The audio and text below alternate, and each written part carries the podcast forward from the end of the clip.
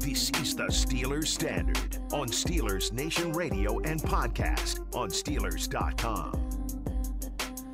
Pittsburgh Steelers are in desperate need of a bounce back performance again after their loss to the Las Vegas Raiders last week, dropping them to 1 and 1, a game that the Steelers were nearly a touchdown favorite to win. They end up dropping to Derek Carr and 2 and 0 Raiders. Usually, when the Cincinnati Bengals come to town, that is one you circle and say, oh, yeah, that's a get right game. But, Jacob, I don't know, Tom. things are a little sketchy this year when it comes to the Cincinnati Bengals. He is Jacob Recht. I am Tom Opferman, and this is the Steelers Standard. Cincinnati comes to town with a one and one record. Every team in the AFC North is at even ground at one and one right now.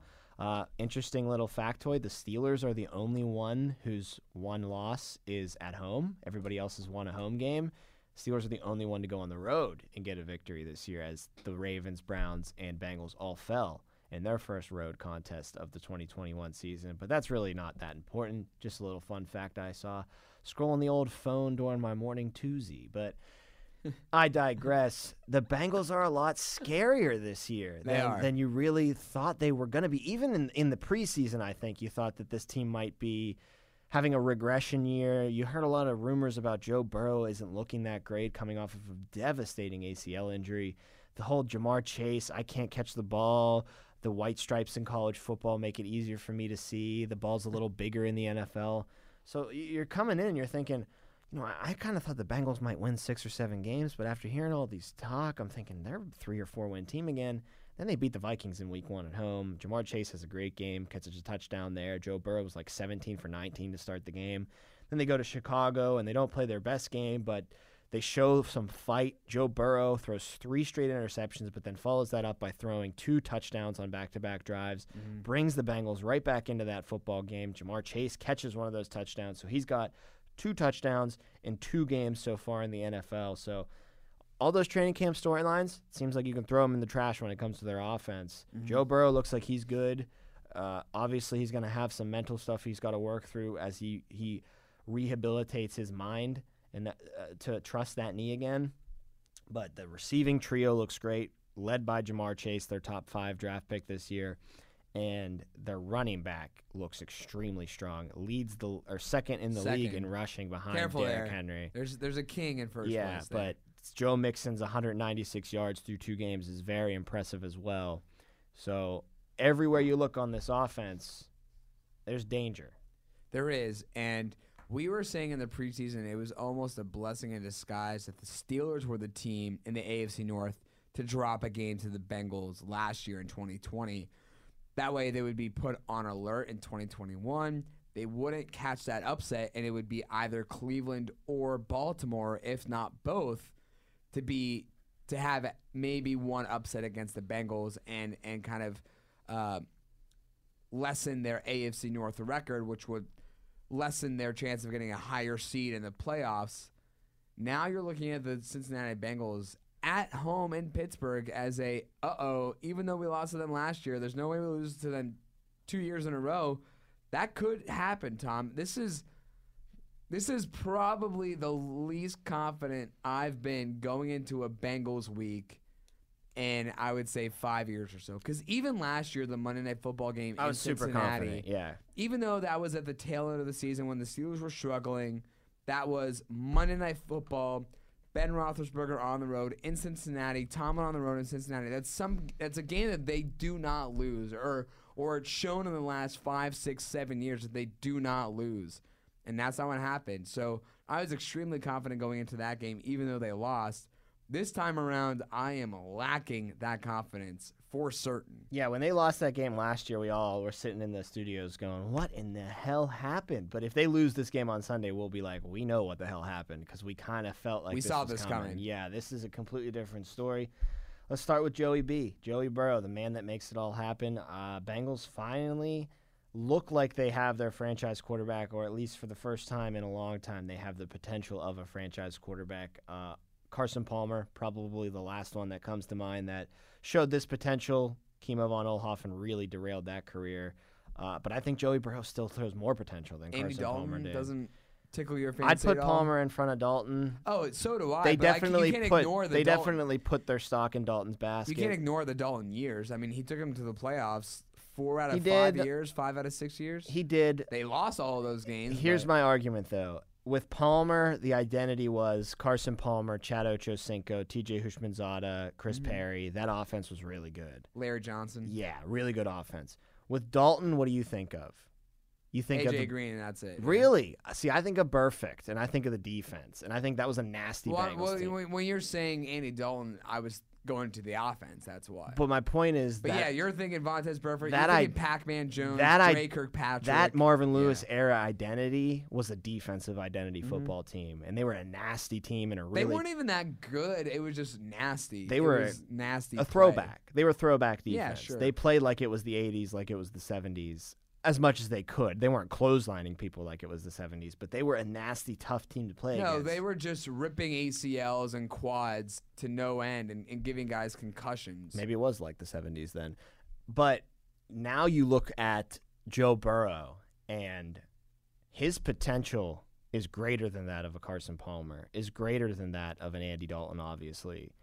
I mean, this is rare territory for the Bengals because not only do they have the guy in their mind, but the potential is just out of this world for this player. And what's the, the, the biggest detriment to these quarterbacks, these gifted quarterbacks out of college is that they get to these organizations that just don't know how to build teams. And that's natural because the organizations that stink the most are usually the ones picking in prime position to take mm-hmm. these talented quarterbacks. So you'll see guys who should be really good kind of fall out of graces with the NFL because they just didn't have the team around them. Well, Joe Burrow came in and he already had Tyler Boyd. He already had Joe Mixon. They got Tee Higgins in the same draft class as Joe mm-hmm. Burrow. And then the next year they get Ja'Marr Chase. They have in two years done a phenomenal job giving him skill position Building players that he can up, use for the next 10 years. The only key pieces that are left is building that offensive line in front of them. They like their tackles a lot. They're putting a lot of stock into them, but they're young. And this whole line is young. It's improving slowly, but it's still one of the worst offensive lines in the NFL. Mm-hmm.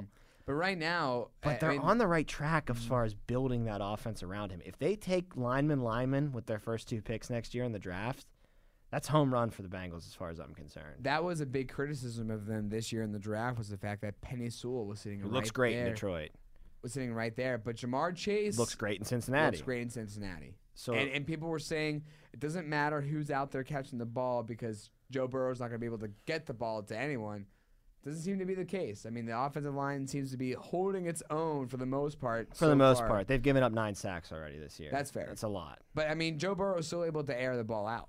Still don't want your quarterback going down nine times in two games after that ACL injury. One thing that Chase and Burrow said after the Bears game that they want to do more of is deeper routes down Mm-hmm. the field, pushing the ball down the field more. And if I'm Zac Taylor, I'm just like, yeah, I'd love to do that, man, but I just I can't. I can't have Joe stand back there for three seconds so you can run 40 yards down the field. It's just not in the cards on most plays. We don't have the blocking yet but they at least are on the right track to building this thing up around him and helping Joe Burrow out. So this looks like a really strong team on the rise. And I mentioned those three receivers that he can throw to.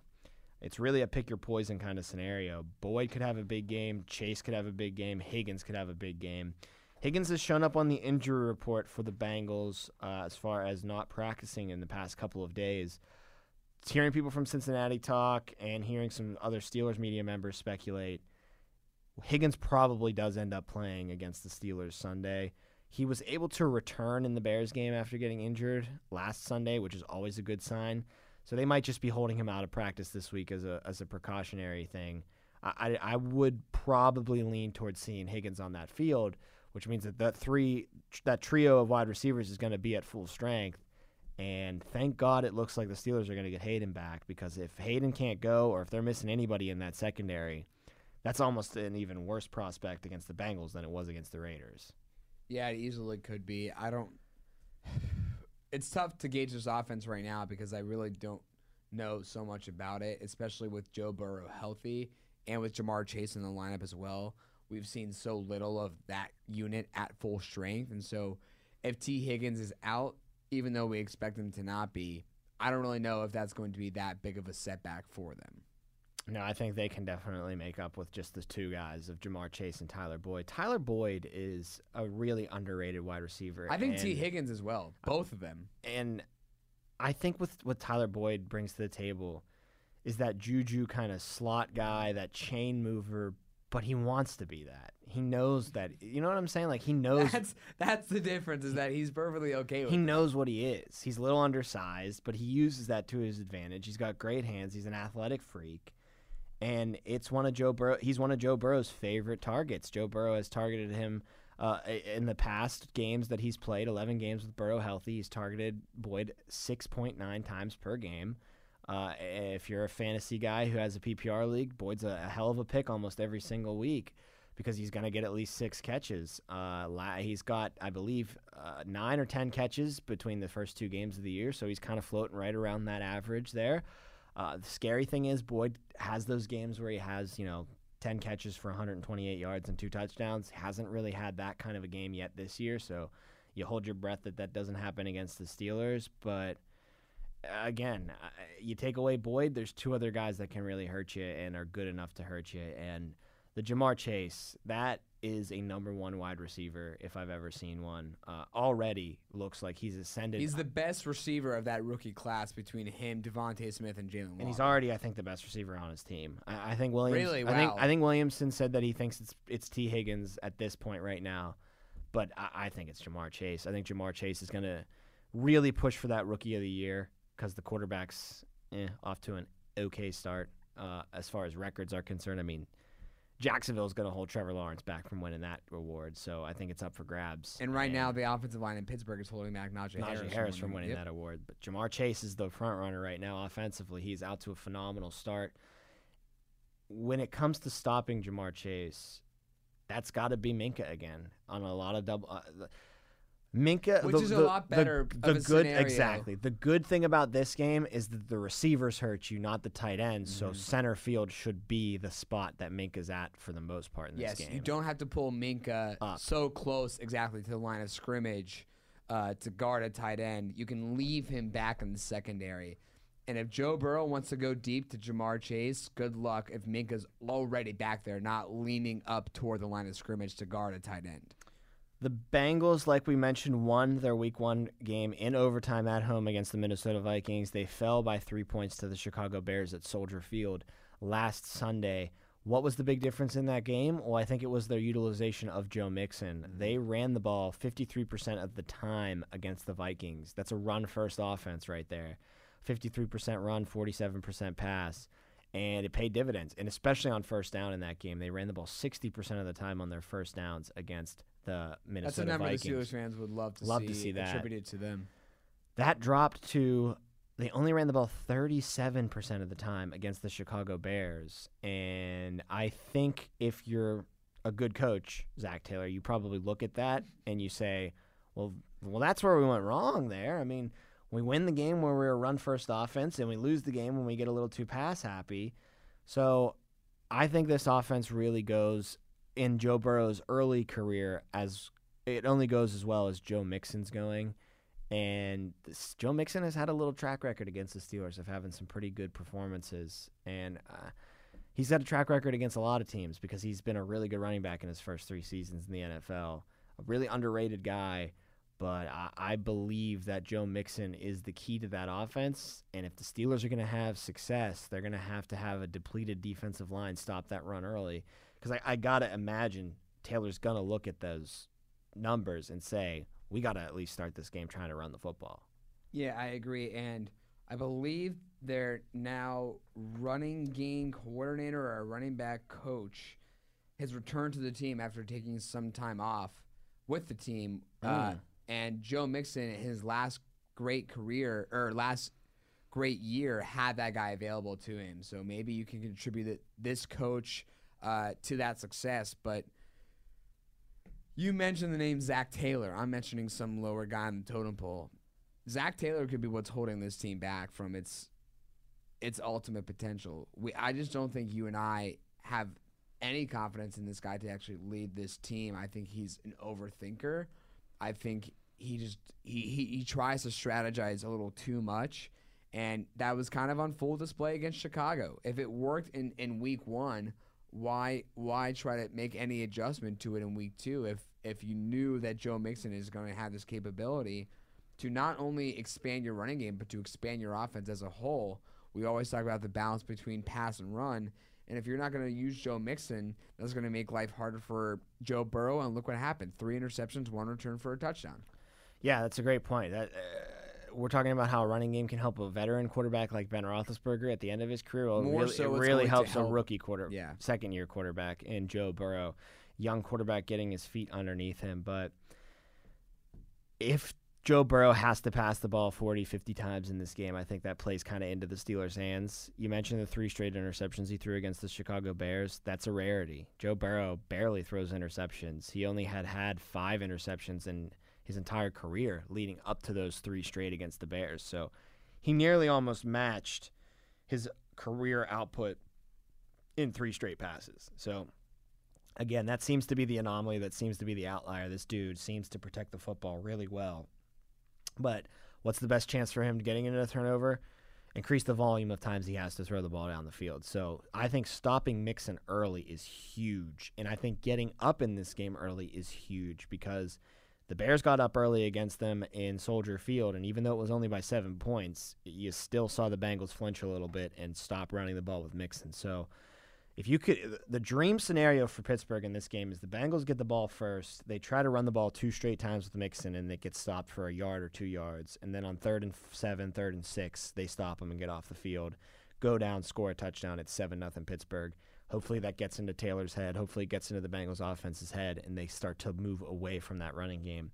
But if Mix if Mixon can go bananas, then I think the Steelers are are in some serious trouble. Oh, absolutely. I couldn't agree more. If you allow Joe Mixon to run rampant over you, then you're in trouble in more ways than one because A, I think you're going to lose that game. B, your run defense, which you rely on so heavily, is not is no longer going to be your protection, your cushion for your for your offense. I mean, we talk about all the time how your offense can help your defense and your pass offense can help your pass off or your your running offense can help your your running your passing offense.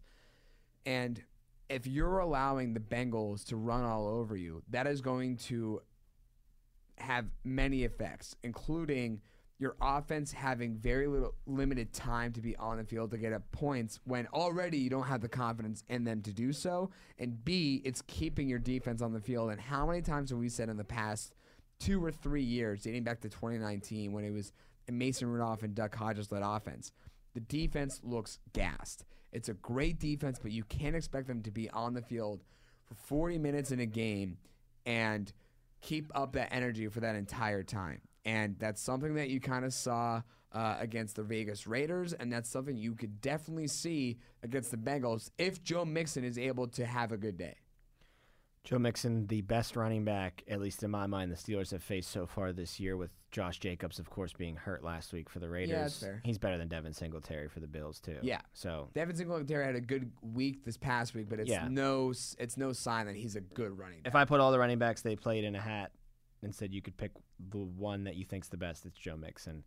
Uh, like we said, he's second in the NFL. and that'll rushing yards. change the next week when they go up against Aaron Jones and Green Yes, he is better than Joe Mixon. I will I will give you that. They have two really good running backs that they have on the schedule coming up in back-to-back weeks. The defensive side of the ball for Cincinnati, that's the unit that they need to improve the most on. They need to improve all around as a young team trying to grow into a, a winning culture, but that defense was the the downside to them last year.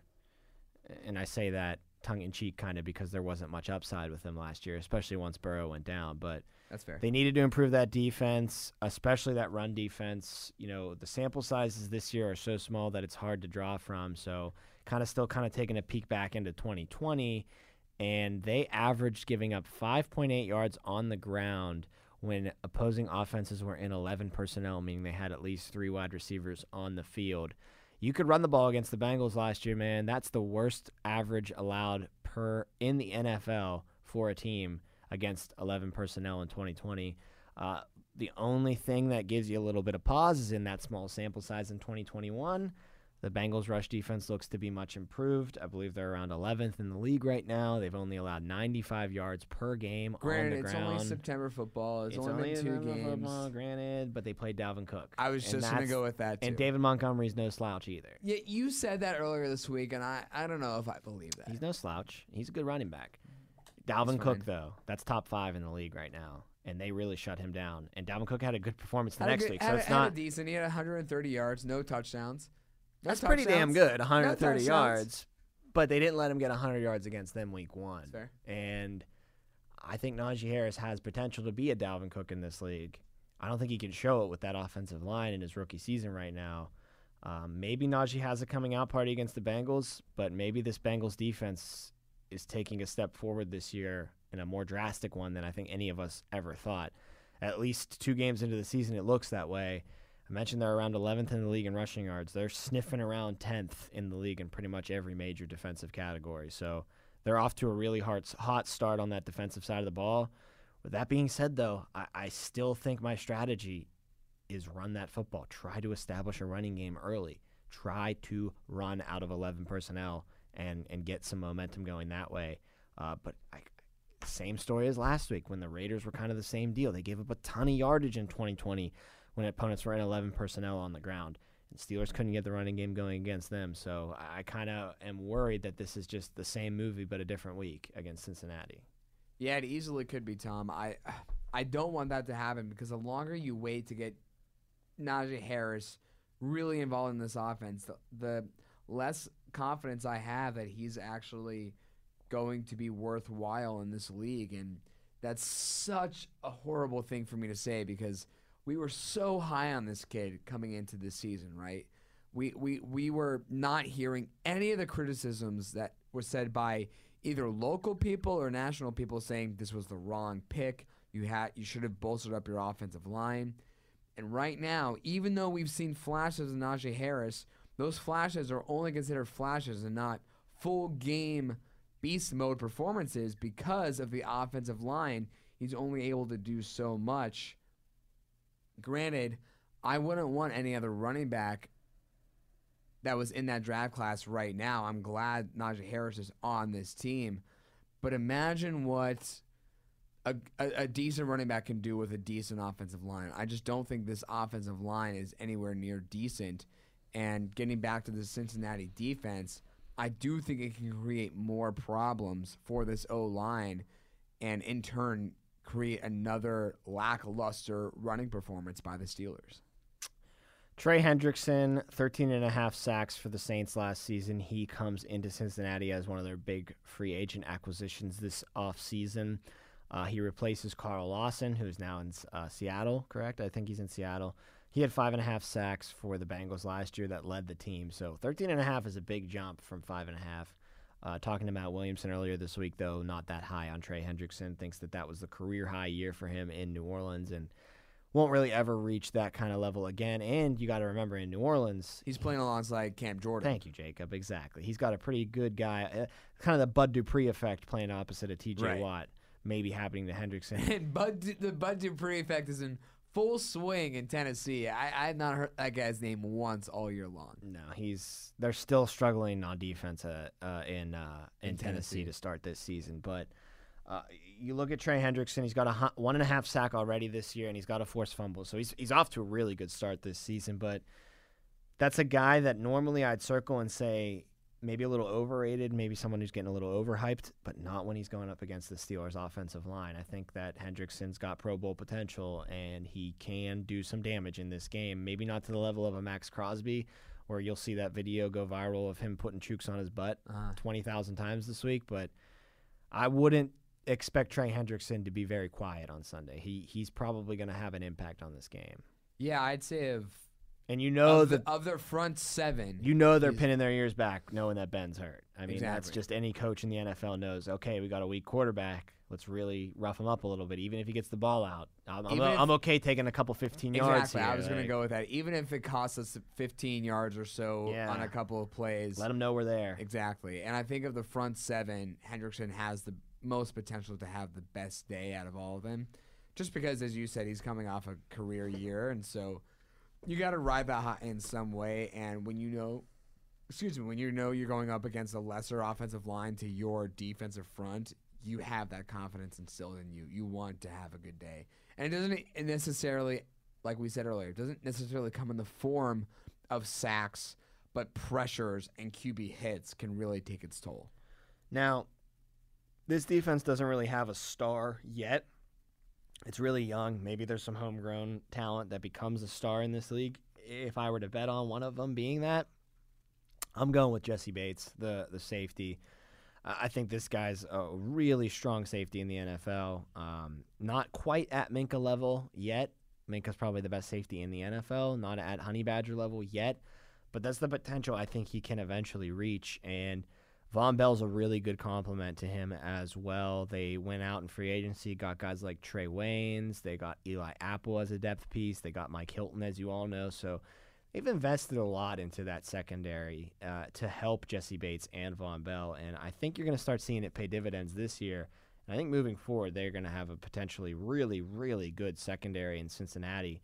Um, look, Ben Roethlisberger not throwing the ball in the middle of the field through the first two games of the year, a lot of that similar to what happened in 2020 in a way, I guess that takes Jessie Bates and Vonn Bell out of the game, but it's going to let them come up closer to the line of scrimmage now and they're going to be able to do a lot more creative things and mm-hmm. throw a lot more confusion out towards the Steelers' offense.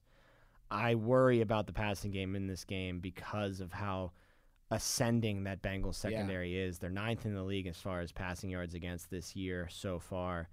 And like I said, Jessie Bates, I think, is a, a future, a budding star in this league. So everything points to let's run the football to be successful. But damn it, they're the 32nd running offense in football. so uh, that's why that another reason why you don't have that confidence in this mm-hmm. game because you look at it on paper and say Bengals run the ball against them. Their secondary is improving. It'd be playing with fire to try to throw, throw, throw, throw, throw.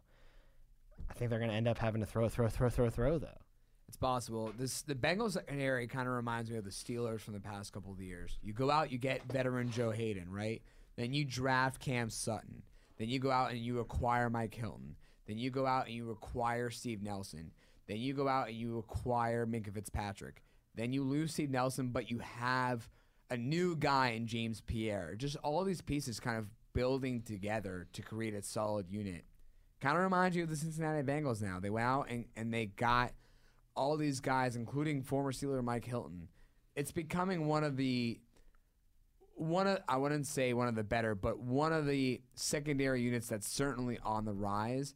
And yeah, Tom, it, it will create a problem for a team like the Steelers who there's a winning recipe to beat this defense, and that's running the ball. But if you can't run the ball, you're forced to throw the ball against a, a secondary that can take advantage of Ben Roethlisberger.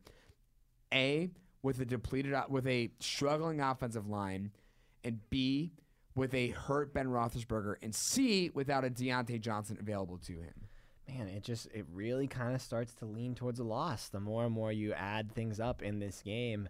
Uh, and like you mentioned, the Bengals defense it can be had on the ground, but they did a good job shutting down Dalvin Cook in Week One, and they've only allowed 95 yards per game on the ground so far. So that might not be the case as much as last year, this year, when it comes to running the ball on the uh-huh. Bengals defense. That's going to do it for this episode of the Steelers Standard. Thanks as always for listening. Hope you learned a little something or something about the Cincinnati Bengals. It's going to be a tough task at Heinz Field on Sunday. Steelers really in desperate need of a win, especially getting out to that 1 0 start in AFC North divisional play. For Jacob Recht, I'm Tom Opperman. Thanks as always for listening. We will give you guys, or we will talk to you guys again on our next episode of the Steelers Standard.